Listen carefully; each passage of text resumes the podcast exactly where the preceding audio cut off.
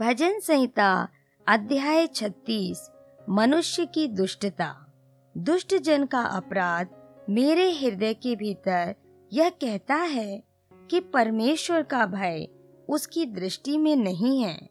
वह अपने अधर्म के प्रकट होने और घृणित ठहरने के विषय अपने मन में चिकनी चुपड़ी बातें विचारता है। उसकी बातें अनर्थ और छल की हैं। उसने बुद्धि और भलाई के काम करने से हाथ खींचा है। वह अपने बिछोने पर पड़े पड़े अनर्थ की कल्पना करता है। वह अपने कुमार्ग पर दृढ़ता से बना रहता है। बुराई से वह हाथ नहीं खींचता। हे यहोवा, तेरी करुणा स्वर्ग में है।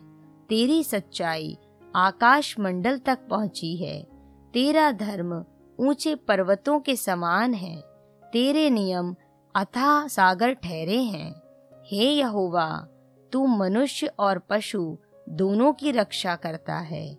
हे परमेश्वर, तेरी करुणा कैसी अनमोल है। मनुष्य तेरे पंखों के तले शरण लेते हैं। वे तेरे भवन के चिकने भोजन से तृप्त होंगे और तू अपनी सुख की नदी में से उन्हें पिलाएगा, क्योंकि जीवन का सोता तेरे ही पास है। तेरे प्रकाश के द्वारा हम प्रकाश पाएँगे। अपने जानने वालों पर करुणा करता रहे और अपने धर्म के काम सीधे मन वालों में करता रहे। अहंकारी मुझ पर लात उठाने ना पाए और ना दुष्ट अपने हाथ के बल से मुझे भगाने पाए। वहाँ अनर्थकारी गिर पड़े हैं।